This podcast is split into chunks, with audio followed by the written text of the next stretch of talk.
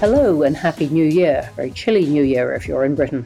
Welcome to Inside Briefing, the podcast from the Institute for Government. I'm Bronwen Maddox.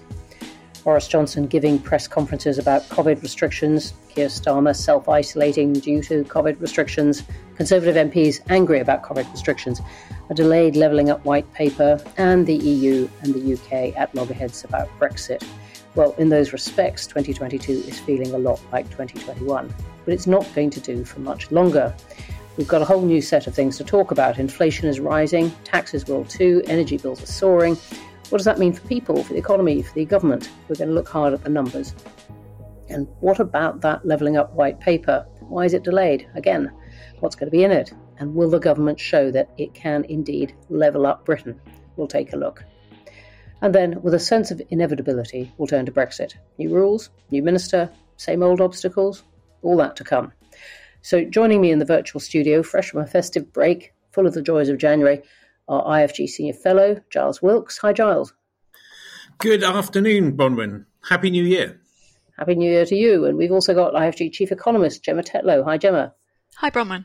And I'm delighted to be joined by the FT's economics editor, Chris Giles. Hi, Chris. How are you?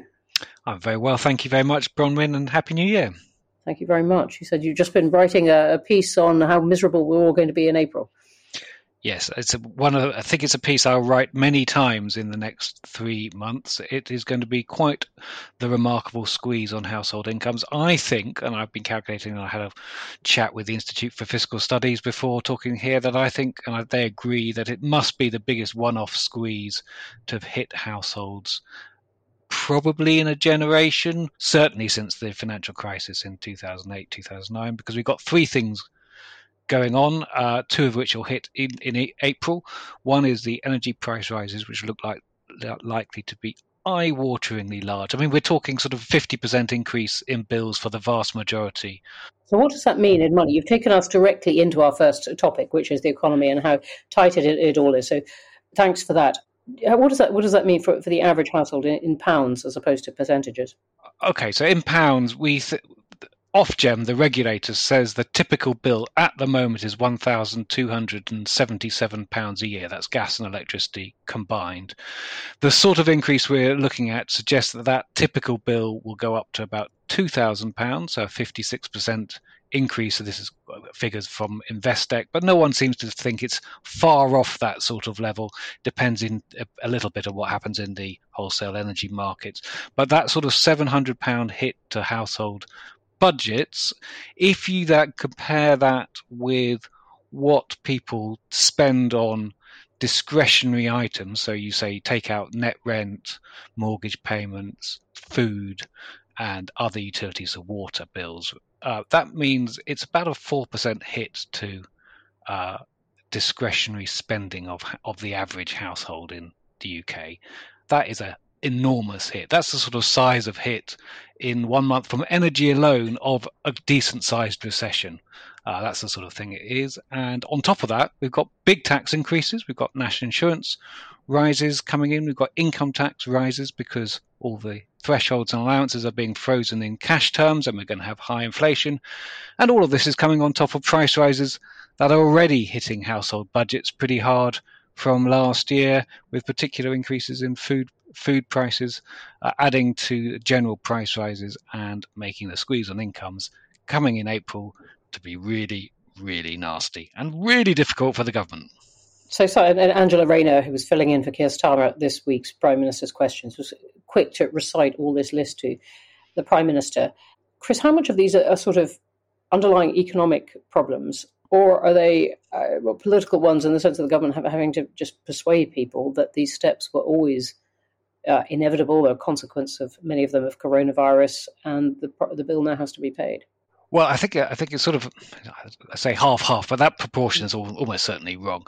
But you know, part of it is uh, you know this is this is like when the, the Labour government in 2008 2009 said the banking crisis wasn't our fault it was a global crisis and we're just hanging on the heels of that uh, don't blame us. Well I think this government will find the same problems when they try and say the energy price rises. Well these are global wholesale energy price rises don't blame us.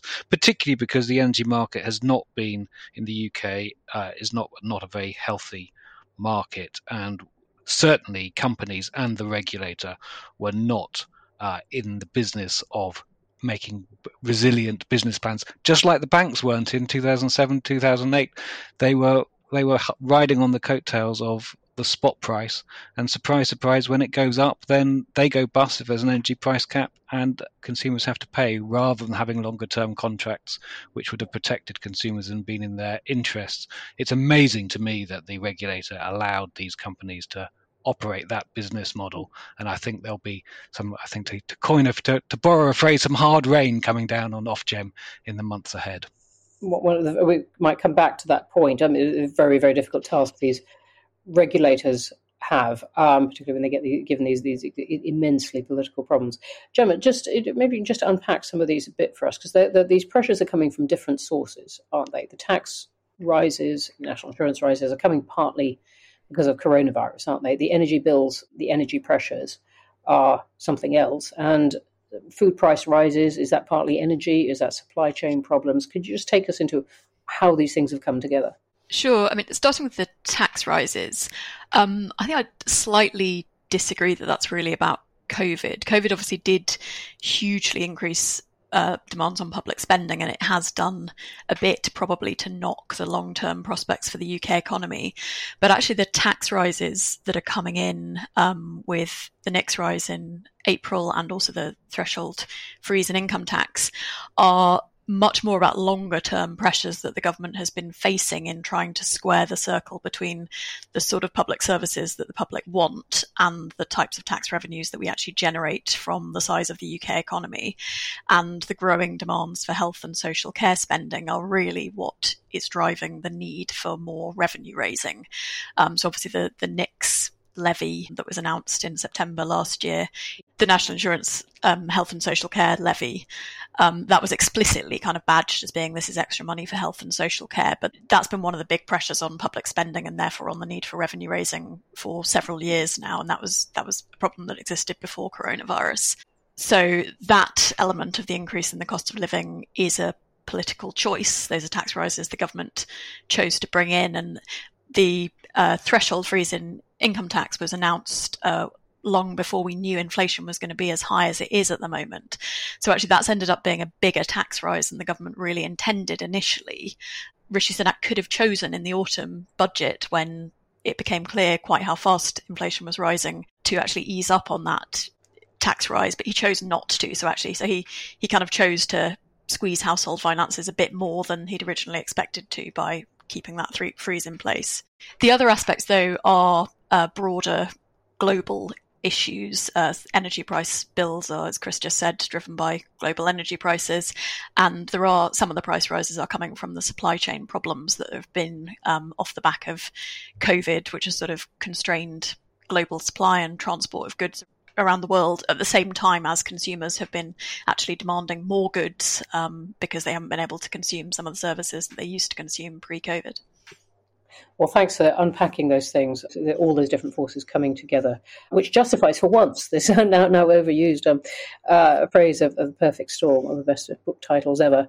Giles, inflation, a word we haven't talked about much for years and years. What does this actually mean for the government agenda, and what does it make difficult to manage for the government? It means quite a lot, and none of it good. I mean, inflation is the ultimate expression of the the dilemma that all economists need, which is that there are limited resources to go around, and you have to choose between them.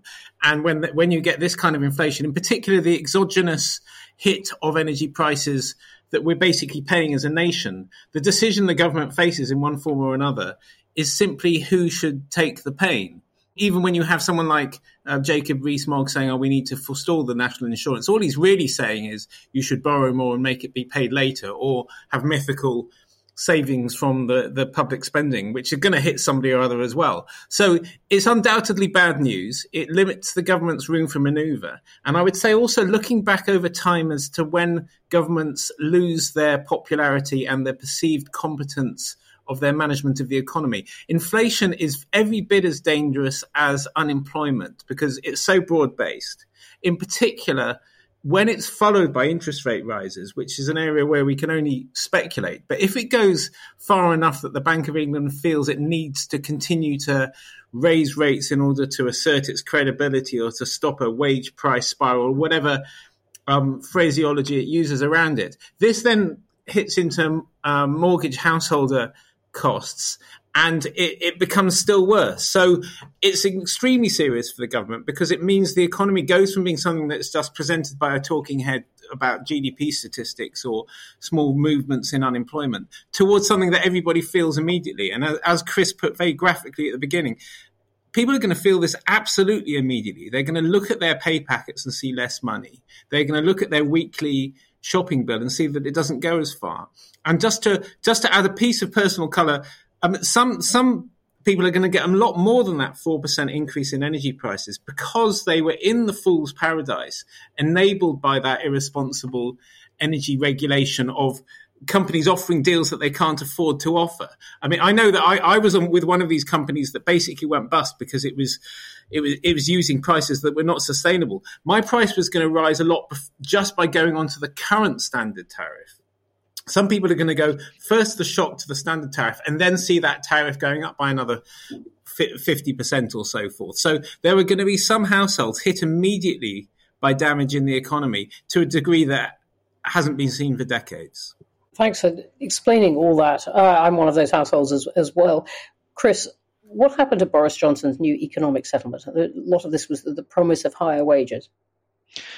The, the, promise of higher wages is going to look a little bit thin. So even the national living wage, the, the minimum wage for um, prime age workers, which is going up to £9.50 in April. Now, that was a 6.6% increase and was supposedly show, going to show that the benefits of the economy, economic growth, was really going to flow down to the red wall and for people on middle to lower incomes. Well, that now is unlikely to be a real income rise, and certainly not when national insurance increases and income tax increases are factored in.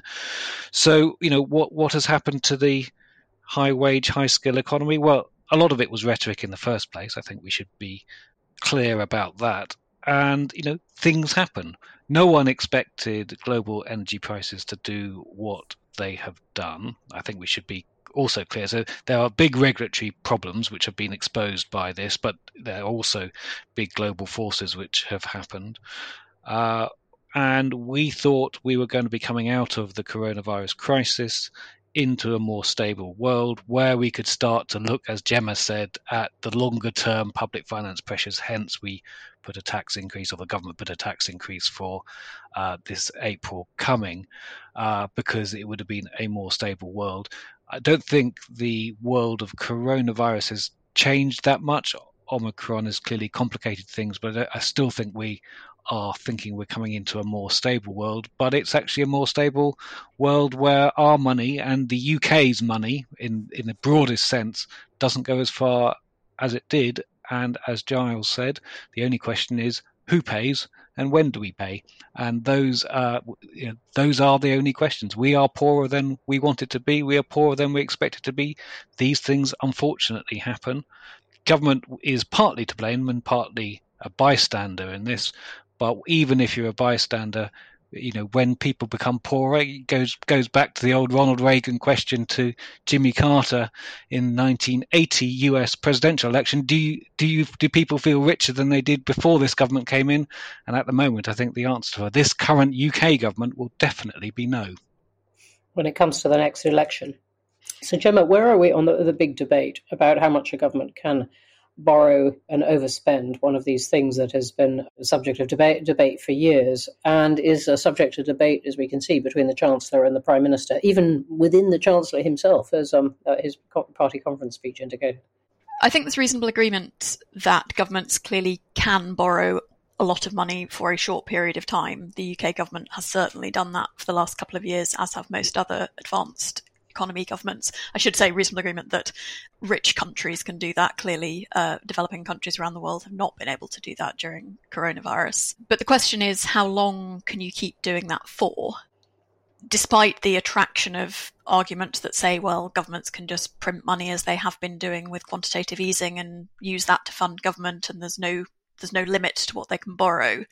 Um, I think most mainstream opinion is is not in that camp. Says that there is some limit to government borrowing, and eventually the government needs to get back to a point where debt is no longer rising year on year inexorably relative to the size of the economy. And that's broadly uh, what Rishi Sunak's new set of fiscal objectives are that he wants to have debt coming down as a share of GDP um, and to get there over the next few years with a desire to sort of limit public borrowing. But this government has also demonstrated a desire to somewhat loosen the purse strings for public services. That then means that you have to pay for that through tax rises, um, and that's why we're facing some of the tax rises that are coming in over the next few years. And Tory MPs, uh, the so-called net zero scrutiny group, are putting pressure on the Prime Minister to support the people who've, who've got rising energy bills. Chris, do you think that Johnson is under re- real pressure from this to, to perhaps reverse the net zero agenda? No, I don't think. I don't. I think he will resist the the net zero group in that sense. I'm sure he will do something to mitigate the rise in bills, um, but I mean, how the money that is levied on top of electricity bills for part of it for social, for actually to, to, to limit the bills for the poorest people, part of it for to help encourage uh, the transition to net zero. I mean, you can label this money as however you like. You can label it as a tax if you want to, or, or whatever, and you can take it off because and put it onto general taxation. But that is all you're doing. So I don't think at, at a stroke, we will suddenly say, so most of these elements that are added to energy bills are, as it were, retrospective, that they're paying for the uh, or the moves that we've already made to go down the route of going towards lower carbon emissions.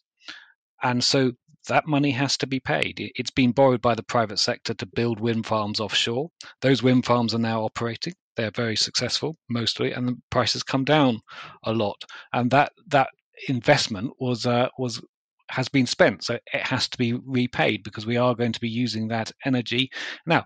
Taxpayers can pay it, so we can put it onto income tax, or we can borrow the money and make future taxpayers pay it. But someone has to pay, and so uh, the only way I think that you would actually have a saving is if you said that we don't want to go to net zero at all because clearly net zero costs us money.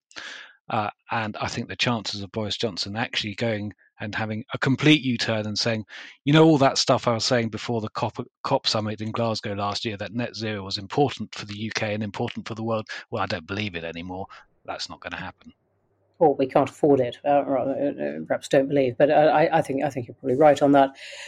Giles, uh, uh, coronavirus hasn't gone away, and the Treasury is currently supporting a hospitality industry which has been squeezed by the, the Plan B rules. Although it has just loosened uh, the travel and testing restrictions that have dismayed that industry. Where do you think we are on this after the success of the furlough scheme? Do you think people are expecting more from government but don't want to pay more for it? The government is now very aware that what has the greatest impact is its use of rules. So I think the way it's been micro adjusting its rules very quickly when it notices that it has the space to on the health side and it has a different makes a big difference to the economy. Um, that's that's going to be a, an increasing feature in my view. As for the Treasury support of it, I would say yes, the furlough scheme was successful. I mean, it should be because it cost tens of billions of pounds and I think the Treasury's concern now would be that it was too successful, that its success might have contributed to some degree towards the labour market changing in ways that has now got an effect on us through inflation and supply chain shortages and wage rises that it didn't particularly want. So I think the Treasury would be very nervous about continually um, reaching for that sort of thing. Also, um, you know, I mean, the, the, economy was rebounding fine until we had a new surge from Omicron. So I don't think um, the Treasury will take the lesson from this that it didn't support the economy enough and it needs to continually open that up. It still has quite a lot of support in the system. It's something else you'll notice in all of the lines the Treasury provides. We've still got various business rate holidays still in place and so forth. I think all of them, I mean, Chris can maybe remind me, I think a lot of them end again around that fatal month of April. So uh, we might all have another shock there. The assumption again is that Omicron will have passed through. If there's any thing positive about having such an incredibly infectious variant out there. It has to pass equally quickly because we will all have had it to such a giant degree that um, it simply won't have anywhere else to go. So the assumption must right now be that it's going to pass through. Most companies will have survived. There isn't much need for further support beyond that. And then the economy will resume its previous trend relatively quickly. And I'll be interested to hear from the other two whether they think that's too phlegmatic a, an analysis. I'd, just come back to them in a second, but you raised a really interesting point at, at the beginning of that when you said one of its most successful measures was was uh, new rules, and I was thinking as you were talking about whether how people are going to react if um, the government keeps having curbs in, in different ways in order uh, because of a different choice on public spending. For example, uh, rules in order to protect the National Health Service, so constraining people's liberty because of a particular decision on public spending. And it does set up really quite difficult political justifications, it seems to me. Yes, um, I mean, yeah, yes, I mean, uh, we, have seen this argument sometimes on Twitter that yes, we should protect the, the, NHS, but surely the point is the NHS is meant to protect us. And if we have to damage our lifestyles too much to keep the NHS going, then what is the point of the whole system? But yeah, so far, um, I think people have broadly gone along with it.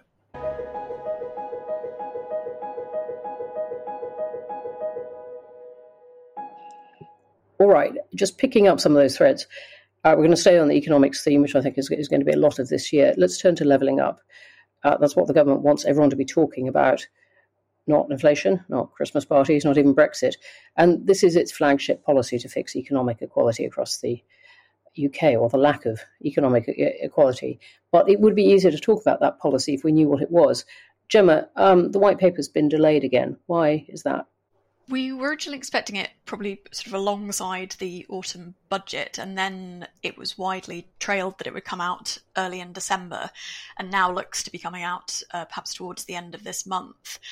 Uh, the recent delays seem to be a combination of the, lack of government bandwidth and all the poor publicity that there was around the, the lockdown breaking parties uh, before Christmas, then the government was sort of overtaken by needing to plan uh, for the reaction to Omicron. There also seems to be some element of disagreement between uh, different senior ministers involved with this Michael Gove, Boris Johnson, and Rishi Sunak in particular, both on potentially the content, uh, exactly what sort of policies are being pursued, but also on how much money uh, there is going to be available and where that's going to come from. All those reasons seem to have contributed to delay. And you wrote a great comment piece for us this week warning that delay is going to have consequences. My main point there was that this is one of the government's big priority objectives. Um, I mean, and danger of delaying clarifying this is that we've already had departments be given their budgets for the next three years those departments and local government and the devolved administrations are all now starting to plan out how they're going to spend those budgets over the next three years. And indeed, they had to put bids into the spending review process over the summer um, that said how they would plan to spend money to contribute towards the government's levelling up ambitions. And without more clarity on actually what the government wants to achieve on this, there's a real danger that departments don't effectively coordinate their actions. This is a, an ambition that really cuts across lots of different departments. Um, and you have departments from Department for Education, Department for Transport, even the Department for International Trade has priority outcomes that relate to these levelling up targets. And if there isn't clarity from the centre about actually what you're trying to achieve, there's a real risk that different parts of government don't work together or even worse, potentially kind of pull against each other. And that was the, the risk that I was highlighting. Mm. I think some people are sort of a bit a bit more skeptical, um, perhaps saying, "Well, isn't this just?" David Cameron had his big society. It was just a phrase. It didn't mean very much. Leveling up is just Boris Johnson's version of the big society. It doesn't have much substance. That doesn't really matter. Um, I think the reason I'm a bit more I think it does matter a bit more in this case is that whereas the big society was quite amorphous and never really fed through into the activities of departments, actually with levelling up, departments really do seem to be knowing that they have an incentive to show that they're delivering on this. But if we don't know what it is that they're delivering on, then there may be a lot of effort wasted in pursuing the wrong things. Yeah. But you put it very well, and it's very striking talking to people in government that there are lots and lots of people and teams working on levelling up, um, but as you said, not necessarily joined up. Chris, what do you think this white paper should do?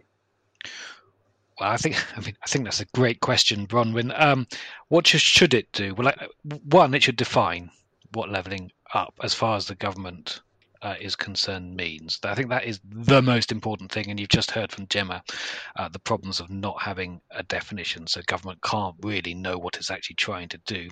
And we sort of all know what it means broadly. That it means trying to make the economic circumstances, and particularly on the production side, so that the economic life, not not the living standards of people, but what uh, the parts of the country produce more equal, so that it's not so dominated by London and the southeast within England. That is, um, but doing this is really difficult, uh, and you know it isn't a question of just spreading a bit more government money in all departments around the country because that happens already, and you know to we need to know exactly what government wants it to achieve, and then what they think the priority areas should be for action, uh, where they think they'll get the most bang for the buck. And I just don't think we're anywhere close to knowing that at the moment because you know you you you, you can hear for example you know you hear all the stuff on infrastructure you know we we hear that it, that leveling up is all about the rail services in the north. But then, of course, some of those were cut just before Christmas. Um, or it's about getting skills better. But the trouble is that skills move and people move around the country. A lot of people do, particularly higher skilled people move. And so it's quite, you know, just having skills money targeted in certain areas doesn't necessarily mean that the skills will stay there. So I think we really, really need to know from government what it wants to achieve first and how it thinks what the best way of doing that is. Um, because without that, we're going nowhere. And we don't we don't know that at the moment. Giles, you've written a lot about industrial policy, regional policy, all the things that governments have done down the ages to try and improve productivity and growth. Where would you put your money? I mean, this. Can I just um, um, yeah. echo and amplify one of the points Chris has made that I felt strongly for a while, probably because I've read some of his columns there. That this is about not not so much living standards, and that you don't find that people around the country say, "Oh, if if only I could live in London, I'd have a much better life." The statistics don't bear that out. It's about the production being much lower there, and as a result, currently we have a lot of redistribution from the uh, highly productive southeast to the less productive other regions? And it's a, in a sense, the most popular answer to that question of what is leveling up. Um, is uh, is some some sort of further redistribution to try to boost the productivity of these places. The question I would like answered is really the how. We have noticed for many many decades that there are disparities in productivity between different parts of the country. And we know that some of the some of the essential drivers and skills in particular, that point again that Chris made, that you can do what you like with skills, but if the skills aren't sticky to an area, then the people leave and they go to where they can best earn their money, and that will still be the previous um the, the previously prosperous areas. But so the the fundamental argument that I haven't yet heard the government have, except when you take individual thinkers out for a coffee is is this about redistributing money and therefore spending on good growthy things? And somehow this time round that will make a difference. So we basically tax the whole country spend more of it in areas that are lagging on infrastructure and skills and so forth but this time we'll do it in a way that it sticks and it gets its own momentum going or is it about institutions and incentives and all the other stuff that economists like to talk about? In other words, whether these places are sufficiently capitalist and pro free market and able to get their own things going. And, and, and when the government was more popular earlier in this year, this year and more confident, I did hear people saying, look, it's not all about money. Don't go thinking that Rishi Sunak can somehow reorder the fiscal system to such a large degree that we divert hundreds of billions of pounds to the the north and it becomes more prosperous as a result of that because a that's a really fiscalist model that's a kind of socialist model and it doesn't work and b we simply just don't have that much money instead it should be about changing the incentives so that these places are more dynamic less reliant on the public sector and until we see the that debate resolved i don't really know where leveling up is at all because they're two fundamentally different ways of seeing the economy. And you have thinkers on both sides. And I don't think there, there is a single one bringing them all together. And that's what I'm hoping the white paper will fix. Do you think the government should, I'm not going to say give up, but uh, sort of try and reconcile itself and, and, and people to some areas responding more to this kind of intervention than, than others and say, look, some small towns are not going to be hubs of, of lots of businesses and so on. They we can make them nicer places from which people you know go to other larger towns or cities nearby, and just you know one of the things packed into the phrase leveling up is is um, an implication that everything will be level in some ideal world in the end. I, I agree that that kind of ability to make a really clear, consistent, and sometimes brave choice is surely essential for industrial strategy because you can't otherwise. Um, what's your strategy if everywhere is meant to benefit at the same time? The trouble is that's always incredibly politically unpopular. I've never yet seen a government feel able to do that even with something as amorphous as a sector. They don't often say things like this sector matters and that one actually can be left to capitalism to do what it likes. So good luck with doing that with certain towns and saying, for example, this should be a nice place, but a commuter town, it shouldn't have its own sort of technology center. That takes a kind of honesty and political capital that even really popular politicians struggle to muster. And I'd be rather surprised if they were able to do it in their current state. And Gemma, at the next election, do you think people will be able to say that levelling up is working, is failing, or is it just going to be impossible to judge? I think, as Chris and Giles have already touched on, these the sort of fundamental problem that levelling up is trying to address, which is big differences in the productivity and output of different parts of the UK, have been around for decades and previous governments have tried to do things about it and it has not been easy. So I th- think it is very unlikely we will see major progress on the big gaps that levelling up is targeting. Uh, I think the bigger sort of hope for government in sort of showing progress on levelling up is probably much more likely to be in micro things. So public money spent to improve the look and feel of particular local neighbourhoods, which may be a first step towards levelling up, but it's only a, will only be a small part of the change.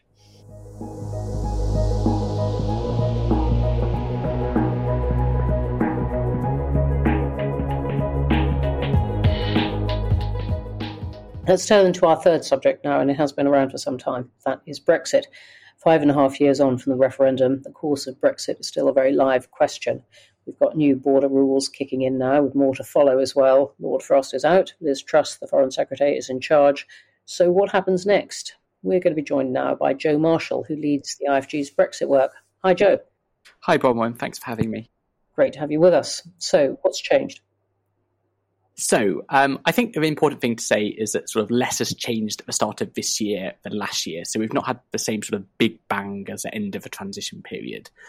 But the new year has brought in some further changes, particularly for businesses that trade between the EU and Great Britain. So there's been another tranche of changes on imports. Is part of the government's decision to sort of phase in these new checks. So we've got full customs controls now for firms importing goods into Great Britain from the EU, except Ireland. Um, we've also got some new rules about having to pre-notify agri-food goods, some more paperwork that firms need to do in order to access tariff-free trade under the Trade and Cooperation Agreement. All of these things serve to add a bit more cost and friction to doing business with the EU. Now, I think it's early days to know sort of full impact of the latest set of changes. Uh, you know, trade flows are quite low at the start of January.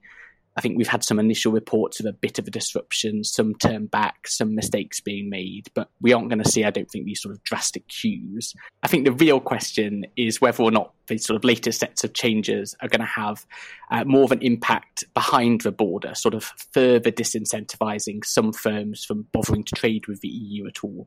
Chris, how much of an impact is Brexit having on the economy? There's been quite a lot of studies out recently capturing some of the first effects and trying to disentangle that from coronavirus?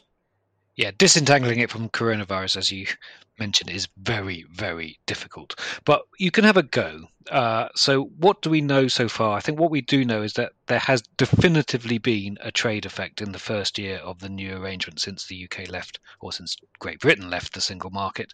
Um, and you can tell that in two ways. One is that even though our exports to the EU and elsewhere have risen and are back at pre uh, new rules levels, we haven't joined in the massive export party that almost every country in the rest of the world has. So we are therefore doing worse than we probably would have done because trade flows in the rest of the world have um, been much stronger, and our imports have been definitively weak from the EU. So these these trade barriers that have been erected do do impede trade. That is clear. How much does that matter is then the really important question that flows from that. And there, the economics on this still very, very sketchy. There is nothing, I don't think, yet to suggest that the forecasts made back in 2016 and around the time of the referendum are wrong. Uh, so all of the numbers which sort of suggested sort of averaged out, and Gemma was a particular expert in knowing how they averaged out at about four percent hit to incomes in the long term, all seem to be pretty much going down. We seem to be going down that route, but it's very early days. These are long term estimates, 15 years or so. So we won't know after one. Uh, and it all comes down to this difficult question of trade is definitely hit. How much does trade matter for the economy? Economists think trade is important. It helps productivity. It helps the way you link. It helps, you know, in the modern world, supply chains are quite global. If you're going to be outside those, that hurts you in the longer term. Uh, but that is still unknown. So I don't want to get I don't want to get too um, definitive about this, and I think mm. every economist should be rather cautious about mm. um, exactly what the effect will be. Although there's no reason to think that the predicted effects are wrong. Mm. And that just picking up that four percent, going back to your comments on uh, the impact of, of, energy bills. This is, this is another four percent. It's it, it, people might think of it as equivalent to a recession in terms of yes, although but over a very long period. so over a long period. It, it, it's yeah. a slow puncture rather than a recession. So it's this sort of thing. It's like the UK before it joined the common market as it was in 1973. Sort of over the long period, feeling that why aren't we quite doing as well as our hmm. neighbours or other similar countries? It's that sort of we got a we got a bit of a, a weight on our back, a bit, a bit of an extra burden that other countries of a similar sort of scale and size don't have. Um, and that that's the way I think is the right way to think about it, rather than thinking about it like a recession or a massive hit at, at one yeah. time yeah. to people's living standards. Giles, you hear a lot from businesses that they really hate uh, these new restrictions and the paperwork. And you were looking into supply chains uh, some some time ago. Do you have a sense that they're going to find their way around this, or that there is a permanent kind of source of friction, if you like? I, I, think, I mean, it has to be a, a, greater source of friction because previously the companies uh, didn't even have to have a problem to solve. So even if the problem was soluble, and you do hear some good things about new customs facilitation uh, systems that have been brought in, and the government has supported customs agents and so forth. Previously, if you were planning to sell a product in Munich or Manchester, you didn't really have to think about it. You could sell them to both, and it was it was not a problem. So, according to a recent Economist story, there's some uh, a small single figure percentage of companies have shifted their um, some operations into the EU in order to avoid these problems, and so we're going to lose out on that business, and um, and that that will be just a permanent fact. I mean, it's so you can you can improve it but just thinking intuitively if you took a part of the uk for example and just carved it apart and said there's now going to be a border between this and the rest of the uk we'd find our ways around it but it would be non-ideal and the trade would be less. And all the benefits of trade would um, slightly go away. It's one of the most enduring results in economics is quite straightforwardly that trade is good. And when you lower trade between two areas that might find all sorts of complementarities and ways of sharing resources and swapping ideas, it eventually saps you. But as, Chris implied there, the problem is it's a it's a long term effect. It's something that gradually impacts upon you as you just find that you're not as dynamic as before. Which is why on the Brexit side, uh, thinkers like Lord Frost were able to say things like, "I don't believe that the the trade impact is that important to our dynamism," and instead look at all the dynamic things we'll be doing with regulation and with other parts of the world. That still can feel quite um, impressive and convincing to the pro Brexit lobby simply because the the draining effect of lots of small um, impediments that you didn't need and the lack of dynamism that happens otherwise, you can never really point a finger at. You just notice after many years that your limits are lower than other people's limits. Yeah. So let's pick up and, and just try and explore that positive point about uh, Brexit as uh, those such as Lord Frost make the case. Gemma, I mean, Boris Johnson was, was told this week and all the rows about energy bills. Well, what about your referendum promise that Brexit would allow the UK to cut VAT on energy bills? Uh, does it, for example? Uh, it does. Uh, it's the EU does impose restrictions on countries' abilities to change their VAT rates and to levy lower than standard VAT rates on any products. That is a freedom granted by Brexit. Whether it is one that Boris Johnson should use uh, is a different question both in terms of like whether it's a, an effective policy response for the current high energy bills and then also more more generally as kind of sensible tax policy. Um, I mean, cutting VAT and energy bills would somewhat reduce people's energy bills, but it delivers the most benefit to those people who spend most on energy, and that is higher income households who are the ones least in need of help with their energy bills over the coming months. So that's probably not a very effective way of spending public money to help people with energy costs at the moment. Also, just in terms of general tax policy, levying different rates of VAT on different products just distorts consumers' choices between those. So it encourages people to consume more energy and less of other things. And particularly if we are trying to encourage people to adopt more energy efficient changes in insulation to their household to contribute to the transition to net zero, then it's it's not good tax policy to actually do something that encourages people to go in exactly the opposite direction. It would be much better to more directly help them with living costs rather than to make that sort of change to the tax system. Very good point. Joe, I want to ask about Liz Truss. How's she going to be different from Lord Frost? It's a good question, Bronwen, and I, to be honest, I don't think we quite know yet. So you're right to say there's been you know a big change in sort of ownership of Brexit in government. We've seen Lord Frost, a sort of former chief Brexit negotiator, and sort of Boris Johnson's Brexit man in cabinet resign over COVID restrictions before Christmas. And he was very quick to sort of put the sort of EU agenda in Liz Truss's portfolio. I think we've got this question really about whether or not Liz Truss has got this poison chalice or whether Boris Johnson has found someone who can resolve some of the outstanding issues there. I think the most immediate thing in her in tray is the Northern Ireland Protocol and the, you know, making sure that works on a, a, sustainable footing, whether ongoing negotiations with the EU. There are lots of people poring over her the readout from her first meeting with her counterpart in the EU, looking for clues about how different she's going to be. And, and she has talked about wanting urgent progress. There are more talks going on at the moment. But I think we saw pretty much the same wording and same form of words as we got from Lord Frost. So I don't think we quite know yet whether or not she's going to, uh, you know, turn pink on some of Lord Frost's red lines, for instance. But I do think there are some big differences between Truss and Frost. I mean, she has a very broad portfolio. She's got a lot else on her plate. She's less across the detail than Frost, has not been involved in negotiations in the same way. That could all signal a fresh start, you know, an ambition for her to find something she can sell as a deal to backbenchers, wrap up the Northern Ireland Protocol, especially with one eye on the Northern Ireland Assembly elections in May, and you know integrating EU policy back into the Foreign Office could also have benefits. But in practice, she may end up delegating quite a lot of this to her new junior minister, Chris Heaton Harris, who may be stuck between sort of number 10 and the Foreign Office. And I think just briefly beyond the Northern Ireland Protocol, I think the other big question is what happens to the Brexit opportunities agenda. So this was sort of Lord Frost's pet project part of his sort of empire building as I saw it in government, but started to touch on wider economic policy. And I think it's quite unclear still where some of those bits of Lord Frost's remits are going to sit. It's unclear if that you know that role is going to stay in cabinet office and who's going to champion it because coordinating cross government work in that area doesn't really naturally fit in a foreign office and won't really work there Are we going to see someone like Ian Duncan Smith brought into cabinet to sort of lead on that? Is it going to be a junior minister, in which case maybe it won't get as much attention as under Frost? So, some big questions there and a lot for us to watch out for. And as you said, those things, a lot of those things are very domestic.